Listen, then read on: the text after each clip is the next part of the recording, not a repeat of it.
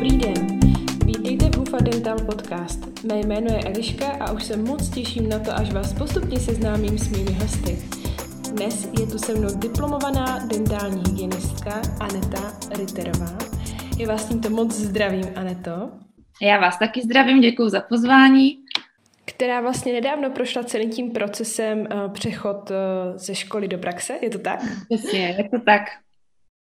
A to je vlastně to naše stěžejní dnešní téma, kterým se budeme zaobírat vlastně nějakými tipy nebo vůbec všeobecnými informacemi, které by mohly pomoct ostatním dentálním hygienistkám ten nějakým způsobem ten milník překlenout.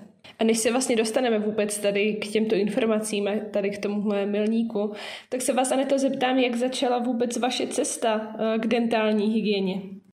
No, to bylo hodně zajímavé. Já jsem o dentální hygieně, protože já pocházím z takové malé dědiny na Jižní Moravě, takže tady ta dentální hygiena vůbec není, teď už se to tak trošku dostává do podvědomí, takže já jsem o tom vůbec netušila a měla jsem, teda furt mám přítele a on o tom tak jako mluvil a nějak to do mě jako dostával, že tyjo, jdi na dentální hygienu a já úplně jsi normální, vůbec, vůbec nevím. Zuby, ježišmarja, zubařka tady u nás na dědině, to bylo otřesný, moje zážitky, takže jsem říkala, že určitě ne a on to furt tak jako podsouval, až jsem si říkala, tyjo, tak proč to neskusit? Nevěděla jsem, co se sebou, protože jsem chodila na Gimple, takže takový to, že třeba dostanu nápad, co bych chtěla dělat, vůbec, vůbec nic. A pro on na tu školu, kde jsem studovala, na té vyšší odborné škole, tak on tam chodil na střední jako optik.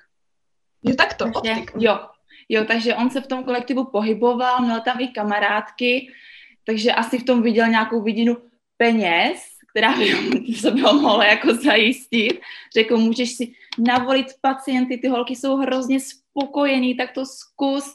Tak jsem si řekla, no tak, tak já to zkusím, no. A vyšlo to a jsem za to ve finále jako hrozně ráda, protože sama od sebe bych na to asi jako nepřišla na tady tohle studium.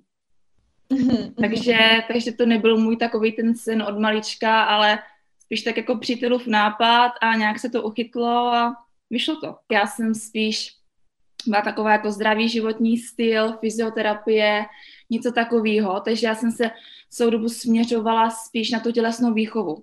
Takže chemie a tak to bylo odsunutý na druhou kolej, neučila jsem se prostě jenom ty základy, abych prolezla a přijímačky byly zrovna z chemie, z biologie, takže jsem musela chodit na doučování půl roku předem a musela jsem znova, znova opakovat tak ty čtyři ročníky, abych se do toho nějak dostala a abych ty přijímačky zvládla a dostala se. Ale ono ještě naštěstí se nehlásilo tolik holek před těma třema rokama na tu dentální mm. hygienu. Takže z těch sto padesát brali dvacet pět, což, což se ještě celkem dalo. A u nás, teda na té vyšší odborné škole v Brně, na té Merhautce, tak tam je to takový, že ty přijímačky děláte všeho všudy tak pět hodin, že máte biologii, chemii, máte i nějaký ty praktický dosádry, vyřezáváte různý vykrajovátka, přenášíte obrazy na papír, je tam angličtina, že to takový náročnější, že člověk si řekne, tyjo, vyšší odborná škola, tak to bude levou zadní, ale ta realita je trošku jinde, no. Dobře, když se teda dáme do toho startu, tak zvládla jste přijímačky, to bylo velice náročné. Jak to potom teda pokračovalo, ten začátek toho studia? První rok ty předměty byly takový všeobecný, jo? Že člověku to zase tak moc nedá. Byla tam anatomie, ta obávaná chemie, která teda byla dost těžká. Paní učitelka se zdála hrozně milá, ale ty testy, to byla jízda, to nám připadalo spíš na nějaké lékařské fakultě. Takže to byl mazec. A ještě ty předměty jako latina, měli jsme tam hrozně moc toho kolem. Jo? Že člověk tak pořádně ani nezabřel do té dentální hygieny, že mu to zase tak moc ani nedalo, něco okrajového, jo, ale vím, že v tom prváku jsem si byla furt taková jako nejistá, že tyjo, tak chci to dělat, co to vlastně všechno obnáší, tady mám tu latinu, chemii, tyjo, nechce se mě do toho, ale no. Na konci prvního ročníku už byla první praxe, v červnu na měsíc, neplacená, když jsme si to mohli vyzkoušet. Že jsme si hledali pracoviště a bylo nám doporučeno spíš si zkusit práci zubní instrumentářky, ale mohli jsme jít i k hygieničce. Já jsem teda šla k hygieničce, ale s tím, že jsem si třeba dva, tři dny v týdnu vyzkoušela i práci té zubní instrumentářky, abych tak jako okrajově věděla, co tam všechny ty holky, co tam všechno ty holky dělají. Hmm. A tak nějak pomalu už jsem se do toho dostávala, ale vím, že to byl takovej šok z té školy, kde jsme prakticky nic moc nedělali, dělali jsme tu chemii, latinu, párkrát jsme byli v ordinaci a pak ta krutá realita, no, všecko, ten provoz, lidi, pacienti, jak se chovají, co všechno ta hygienička musí zvládat, takže to byla takový střetnutí s tou realitou, co teda všecko já potom budu dělat. A nedokázala jsem si to představit v tom prvním ročníku na konci, mm-hmm. že já za dva roky už budu něco takového dělat prostě sama. No, no člověk nemusí chodit s tou zkušeností daleko a já si sama pamatuju, že první ročník vysoké školy je velice náročný a vlastně, dejme tomu, hodně studentů právě v prvém ročníku ukončí to studium. Tak co vás vlastně motivovalo to nevzdát a jít dál? Tak pro mě to bylo, že jsem udělala všechny zkoušky, tak jsem si řekla, jo, tak půjdu do druhého ročníku. Ale určitě uh, ta hygienička v tom černu, jak jsem o ní byla na praxi, ta Monča, ta byla taková energetická, svěží, bylo vidět, že ta práce ji baví, že ji to naplňuje a hlavně jsem viděla ty pacienty, jak jsou vděční za všechno. Jo, mm. že prostě pak se usmívali, někdo se tam i rozbrečel na křesle, že potom viděla ty své zuby úplně jinak, že mu někdo poradil. To bylo hrozně hezký, tak jsem si řekla, tyjo, tak tohle kdybych zvládla za ty dva, tři roky, tak budu spokojená, budu mě to naplňovat a ona už to dělá hrozně moc let a furt, furt to baví. Furt to baví, furt se těší do práce, někdy si zanadává, jasný, ale není to takový to, že by byla prostě vyhořela. Jo, viděla jsem na ní, že ta práce jí dává smysl a hlavně na těch pacientech. Prostě to je takový, že někdo je hrozně rád, že tam jste a že jste mu pomohla. Jak tady to studium vaše pokračovalo? Zvládla jste všechny zkoušky? A co se dělo dál? Tak už máte předměty jako preventivní zubní lékařství, učí vás odborníci z praxe, takže taky jejich názory, všechno, co je potkalo, jsou tam zajímavé kazuistiky, bělení se probírá a už tak různě k vám chodí i ty ostatní firmy přednášet, jo? Říkat vám o jejich produktech. Takže my jsme právě přímo dostali ty výrobky, dostali jsme umělej zub a mohli jsme si to vyzkoušet. A nebo třeba taky bělení, ono se o tom hrozně mluví, já jsem měla úplně vidinu, hrozno, že to teda v životě nebudu dělat, spálím dásně, všechna ta příprava, moc jsem si to nedokázala tak představit v té praxi, ale jelikož jsme měli možnost každá si to vyzkoušet na sobě, provést to vlastně v té praxi, tak jsem si říkala, tyjo, tak to zase tak složitý není a už se toho člověk nebojí. Jo? A zase zakoupí si od nich ten produkt na začátku té praxe a jede, nemá ho co jako kdyby překvapit. Jak už jsme spolu hovořili i minule, tak vlastně vy jste říkala, že výběr té praxe je velice důležitý. Dokážete nám říct proč? No, přesně tak. Ona ta praxe vás už někam směřuje. Už se dostáváte do nějakého okruhu těch lidí. Takže za mě určitě když si budete vybrat praxi, ideální se tam dostat předem. Zhlídnout si to, jak to tam vypadá, s jakýma přístrojema pracují, s jakýma nástrojema pracují, udělat si s nima třeba schůzku, co vám všechno dovolí dělat, protože vím, holky v druháku byly nešťastný, že třeba tyjo, tady ta hygienička, my tam jenom stojíme a celých osm hodin se na ní díváme. Nemůžeme ani umýt nástroje, prostě nic nás nenechají a tím pádem ta praxe pro ně nebyla zase tak moc přínosná. Jo, takže určitě ujasnit si ty podmínky na začátku a vybrat si i ty místa, kde byste potom třeba chtěli pracovat. Jo, vím, že hodně holek tam třeba zůstalo potom. Jo, už tam byli zaběhlí, bylo to pro ně lepší, že neskoušeli zase něco novýho a takový příjemnější. Už tam ty lidi znali, takže i ten kolektiv s nima byl takový v pohodě a nemuseli se ještě seznamovat s něčím novým. Takže za mě určitě praxi vybírat důkladně, ono si to řekne, člověk tam stráví měsíc, teda aspoň na naší škole jsme tam chodili měsíc, osm hodin denně, takže to taky člověk nechce chodit někam, kde se mu moc nelíbí, kde to nevidí jako přínosný. No já jsem úplně náhodou dostala doporučení na tu Monču od jedné hygieničky, která studovala přede mnou. Říkala, ona je úžasná, ona tě všechno naučí, ale je mě taková vytížená, že k ní chtělo chodit jako hodně holek. Mm. Takže já hned v tom prváku jsem si to podchytila, hned jsem si tam to místo zamluvila, abych u ní mohla být. Ona řekla, že jo, ať klidně přijdu. A nakonec jsem tam absolvovala asi tak tři nebo čtyři praxe, takže čtyři měsíce jsem s ní byla. S tím, že ona chtěla být vždycky učitelka, takže ona to brala i tak, že s každým pacientem mi to vysvětlovala. Říkala mi, pojď se podívat, tady máš tohle a tohle, tak se to dělá. Jo, anebo vyloženě mi nechávala ty různý úkony, začínali jsme od depurace, pak jsem začala pískovat, pak jsem začala dělat už s ultrazvukem, protože mě tak posouvala nenásilně k té hygieně, protože já jsem byla hrozně vystrašená, protože ono je to něco jiného, když se na toho člověka díváte a říkáte si, tyjo, tak to je hrozně jednoduchý, co na tom pokazím, prostě nic.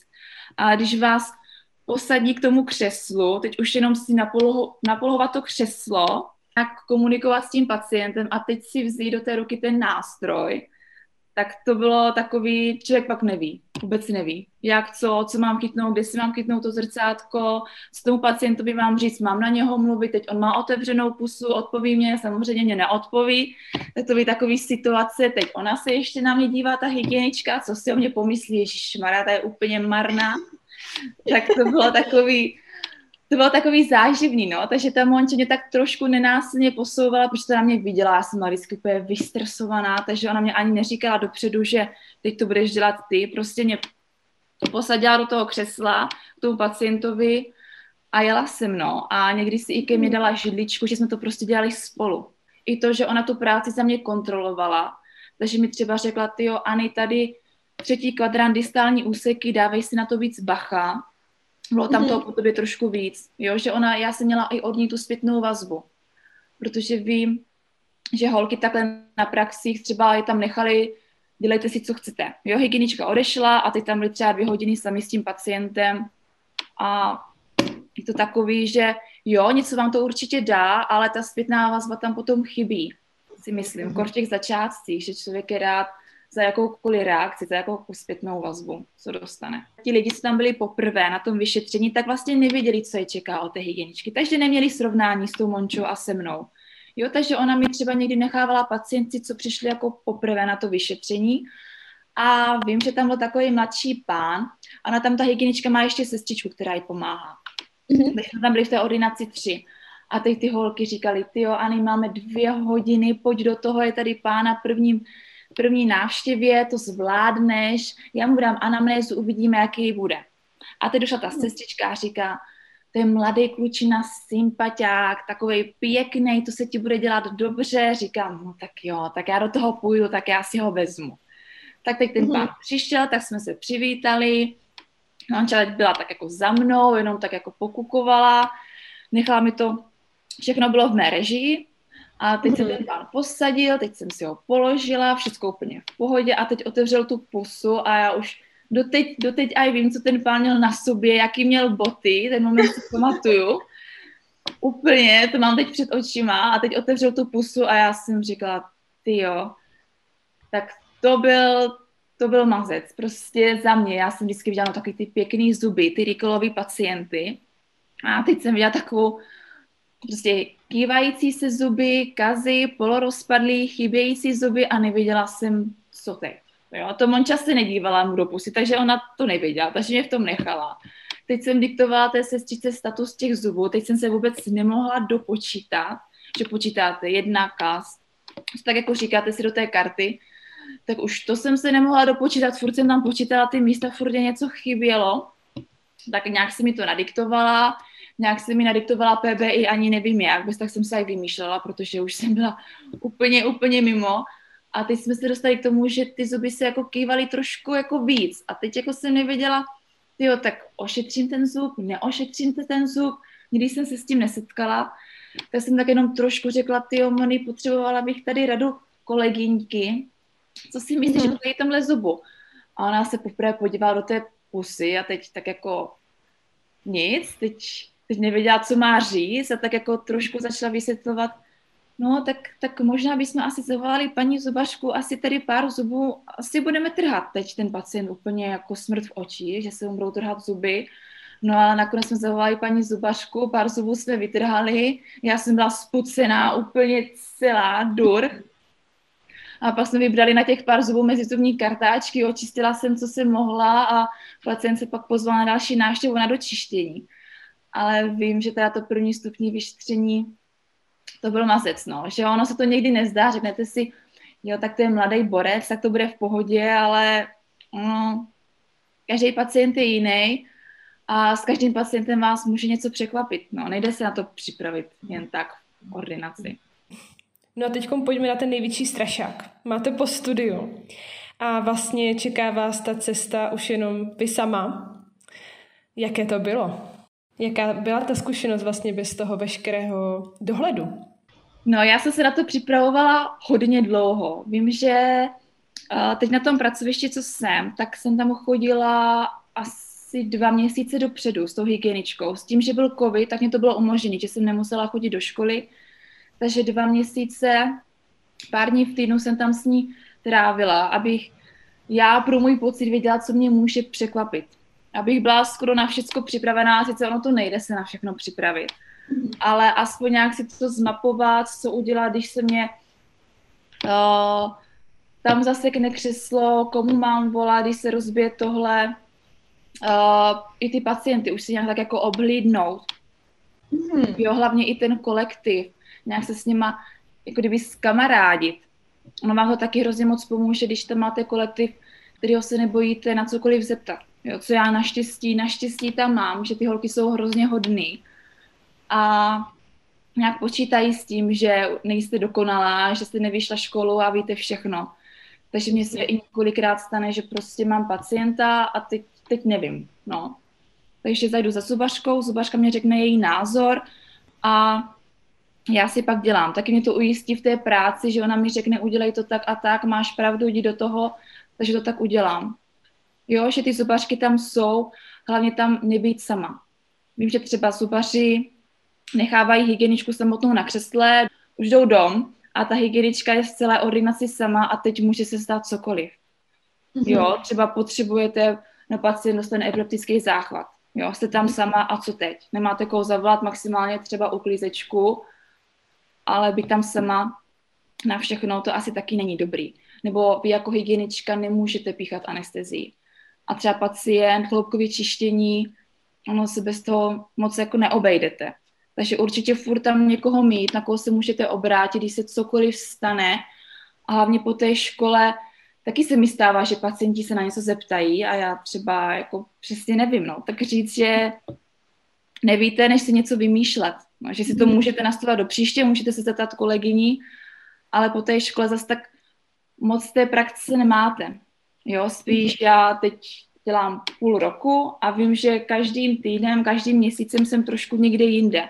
A už se tak zase tak moc nebojím, už ti pacienti, už vím trošku, jak s nima komunikovat.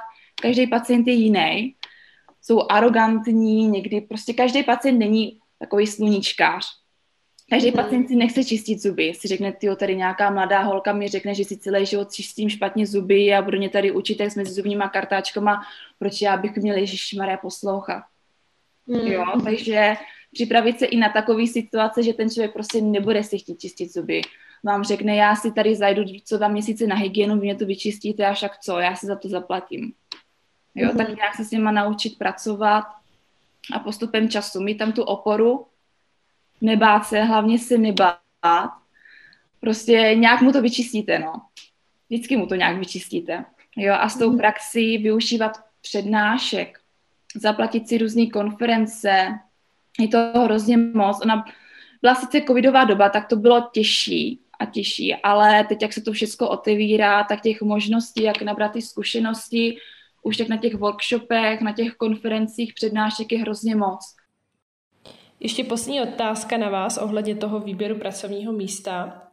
Vy jste vlastně říkala, že jasně některé ty holky zůstanou přímo vlastně tam, kde měly tu praxi, ale pokud tak není, tak vlastně mají možnost pracovat pod nějakým zubařem nebo pod nějakou dentální hygienistkou, anebo se pustit vlastně na vlastní triko do toho biznesu a otevřít si vlastní ordinaci. Co byste ostatním doporučila v tomto případě? No já za mě bych určitě hned nešla jako sama na sebe. Je to hrozně moc, co si musíte zařídit. Já si myslím, určitě tak dva roky sbírat praxi pod někým je ideální. Jo, než si všechno oběháte, teď ta investice do té ordinace je hrozně veliká a teď, jak nejste ještě zaběhli, tak si myslím určitě po škole být pod někým. Teď otázka, jestli pod zubařem nebo pod hygienistkou.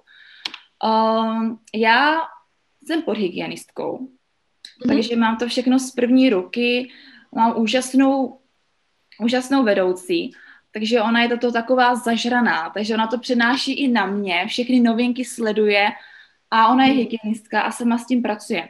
Takže ona většinou v té ordinaci má takový to, to nejlepší, co může mít, aby se jí taky dobře pracoval. Má to oskoušený, takže my ty přístroje, ty nástroje tam máme fakt kvalitní. Takže to mě taky ulehčí tu práci. Teď jsme zrovna měli přístroj na servisu od M M S Mastera, s kterým se mě pracovalo úplně úžasně a byl na servisu, tak jsme vyměnili ultrazvuk, měli jsme ho na křesle. A ten rozdíl byl fakt znát. Tak napřela jsem se víc. Takže určitě jít si to místo obhlídnout, kde budete pracovat. A pod tou hygienistkou třeba dostanete možná míň peněz, že to není přímo pod zubařem. Ale ten rozjezd, ten začátek, ona vám taky poradí, má hrozně moc kazuistik, praxi za sebou, je to pro vás možná lepší. A pod tím zubařem tam si určitě říct o to kvalitní vybavení, nebát se toho, říct si, co chcete. Taky hodně zubařů vám třeba na, na výběr, jaký přístroje, nástroje byste tam chtěla mít, když to bude zařizovat přímo pro vás. Mm. Takže teď otázka, jestli v té škole my jsme tam třeba měli jenom jednu značku. Mm. Jo, takže si nějak oblídnout, napsat klidně ten doda- těm dodavatelům na vyzkoušení. Můžete si toho hrozně moc vyzkoušet. Takže oblídnout si to, co vyhovuje vám a hlavně o to si říct tomu zubaři. Jo, nedělat tam s nějakýma tupýma nástrojema, s tupou koncovkou od ultrazvuku, jenom protože ten zubař, ten zubař ale ani moc jako neví, jo, on do té hygieně třeba, co vám může nabídnout. Takže nebát se toho, říct si o to, ale vy taky musíte jako vědět, o co si máte říct. Takže nějak taky být v tom kurzu, sledovat to, dát se těch dodavatelů na vyzkoušení, protože vy s tím budete pracovat. A nezůstávat třeba v té ordinaci sama. Vím, že někdy to nejde, že zubař odejde a nechá křeslo vám a dělejte si. A nějak rozumně, rozumně se domluvit. Moc děkuji. Já si myslím, že těch rad a informací jako bylo opravdu nespočet i v takto krátkém podcastu a moc vám za ně děkuji, Aneto. Já mám na vás ještě poslední takovou možná zvláštní otázku. Když se teď ohlednete s těmi zkušenostmi, které nejsou teda tak dávné, zpět do doby, kdy jste zažívala možná právě tu největší nejistotu, jakou radu byste si sama sobě dala? No, to je taková těžká otázka. Možná jít do toho víc po hlavě, nebýt taková zaprdlá, možná si trošku navnadit a říct si, tyjo, není to tak strašný, jo, není to tak strašný, prostě mít toho pacienta na křesle, mít tu zodpovědnost, jo, trošku, trošku víc jako popostrčit tím směrem, možná, možná nevím, ten strach prostě překonat a nebát, nebát se toho. Jo, čím dřív do toho půjdete, čím dřív se dostanete do té praxe, tak tím líp pro vás. Jo, chodit tam možná těm hygienistkám častěji. Já jsem třeba měla možnost, že v tom třeťáku jsem tam chodila se i třeba jenom dívat, i na další hygienistky, jak pracují. Vyzkoušet si těch pracovišť víc, ono v té době covidové vás i některé ordinace nechtěli přijmout k sobě. Jo, že neměli málo těch prostředků, takže na tu praxi vás nechtěli vzít, takže já jsem fakt zůstala jenom u té monči a třeba kdybych vyzkoušela o jedno pracoviště víc, tak zase ty okruhy se mi trošku rozšíří. Jo, tak určitě vyzkoušet co nejvíc míst a hlavně se nebát toho, já jsem se bála hrozně, fakt, že jo, někdy i teď se bojím jít do té ordinace, že si řeknu, tyjo, teď je to všechno na mě, všechno v mé režii, všech těch osm pacientů, všechny provádím já, tyjo, nechce se mi, ale kousnout se a pak vidíte ty výsledky a je to krásný. Bude to ještě, bude to čím dál tím lepší a lepší. Čím víc času strávíte nad tím prax, na tou praxi, tak tím, tím to pro vás bude lepší. Budete otrkanější a je to krásná práce, bude vás to bavit. Děkuju moc, Aneto, já si moc přeju a moc vám fandím, ať vám to uh, biznisu šlape, ať uh, se vám daří, ať vás to pořád takhle skvěle baví. A jelikož stojíte na úplném začátku, tak si myslím, že u vás ještě hodně uslyšíme. Moc děkuju za dnešní podcast a zase někdy na viděnou. Na shledanou.